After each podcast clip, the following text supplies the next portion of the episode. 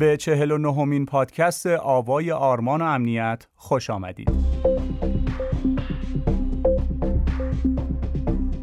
تو پادکست امروز می‌خوام در مورد معماری زیرو تراس صحبت کنیم و اینکه چطور می‌تونیم این مفهوم رو با تکنولوژی هایی که در دسترسمون هست پیاده سازیش کنیم.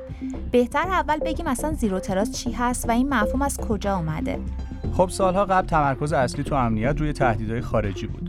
همین تفکرم باعث میشه تو لبه شبکه از راهکارهایی مثل فایروال استفاده بشه و فقط منابع خارجی تهدید به حساب می اما تجهیزات، منابع و کاربرای داخلی مورد اعتماد بودن. تو سال 2010 معماری زیرو تراس توسط جان کیندرباگ معرفی شد. در واقع تو این مدل اعتماد آسیب به حساب میاد. تو معماری زیرو تراس کاربرا منابع و تجهیزات داخلی هم تا زمانی که مورد تایید قرار بگیرن مورد اعتماد نیستن.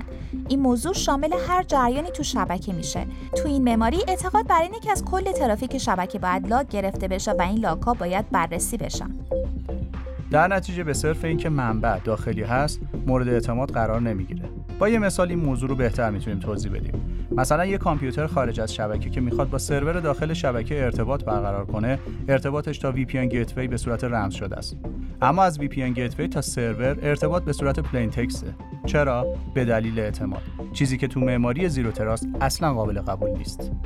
همین مثال VPN گیتوی که زدین رو بیایم بیشتر بررسی کنیم. به خاطر کرونا روند دورکاری تو کل دنیا تو این دو سال خیلی زیاد شد. حتی تو کشورهای مثل ایران هم دورکاری کاملا جا افتاد. راهکار سازمان ها تو اکثر کشورها برای دسترسی امن به شبکه در این اوضاع استفاده از VPN بوده. خب واقعا هم راهکار خوبیه. اما در این بینی مشکل اساسی وجود داره. مشکلی که دقیقا تو مثال بالا بهش اشاره کردیم. VPN کاربر رو از فایروال رد می‌کنه و درست میارتش وسط شبکه. بعد از ورودش با VPN دیگه کاربر کاملا مورد اعتماده که این یعنی آسیب پذیری.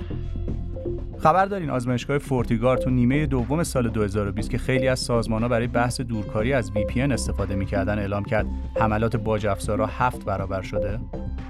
دقیقا. پس استفاده از VPN با روندی که توضیح دادیم خودش سطح امنیت سازمان ها رو آورد پایین. بله.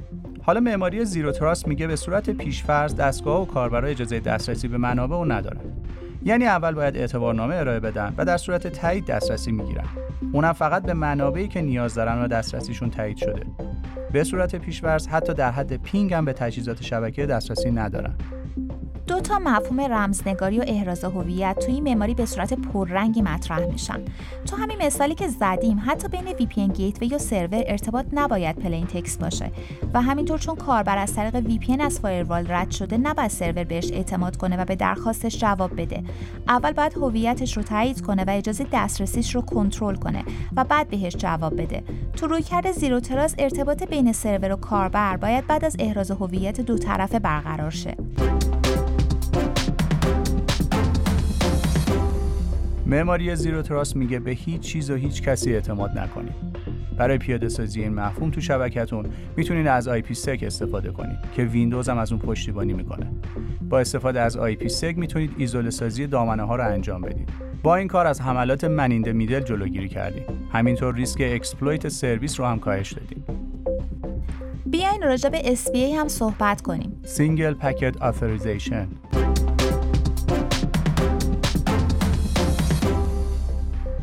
دقیقا.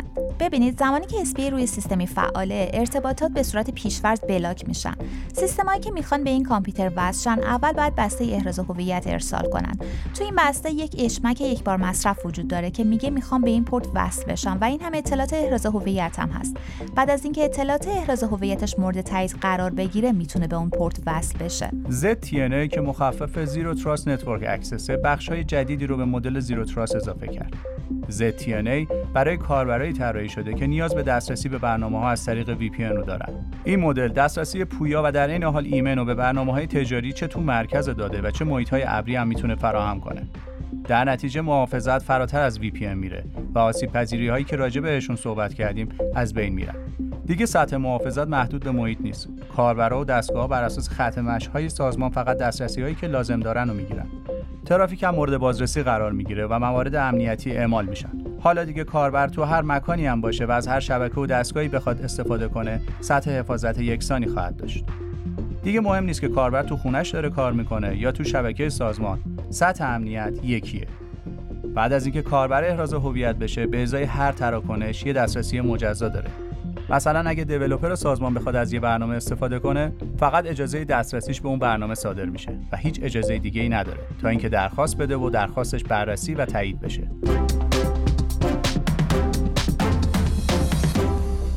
همونطور که گفتیم معماری زیرو تراس از سال 2010 مطرح شده و از همون موقع نیاز به این رویکرد احساس شده. اما در چند سال اخیر با توجه به تغییراتی که در دنیای آیتی شاهدش بودیم مثل گسترش سیستم های مبتنی بر ابر و یا دسترسی از راه دور به منابع سازمان دیگه نمی‌تونیم زیرو تراس رو نادیده بگیریم. اگه نیاز به اجرای این معماری تو سازمانتون دارید و حفظ امنیت داده ها و جلوگیری از دسترسی های غیر مجاز به منابعتون دغدغتون هست می‌تونید با آرمان داده پویان تماس بگیرید. ما ضمن ایجاد یک طرح جامع توسط یک تیم متخصص مجرب اون رو براتون پیاده سازی می‌کنیم. بعد از اون هم تو نگهداری و توسعهش به صورت 24 در 7 همراهتون خواهیم بود.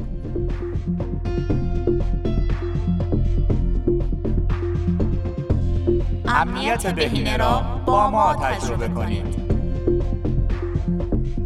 آرمان داده پویان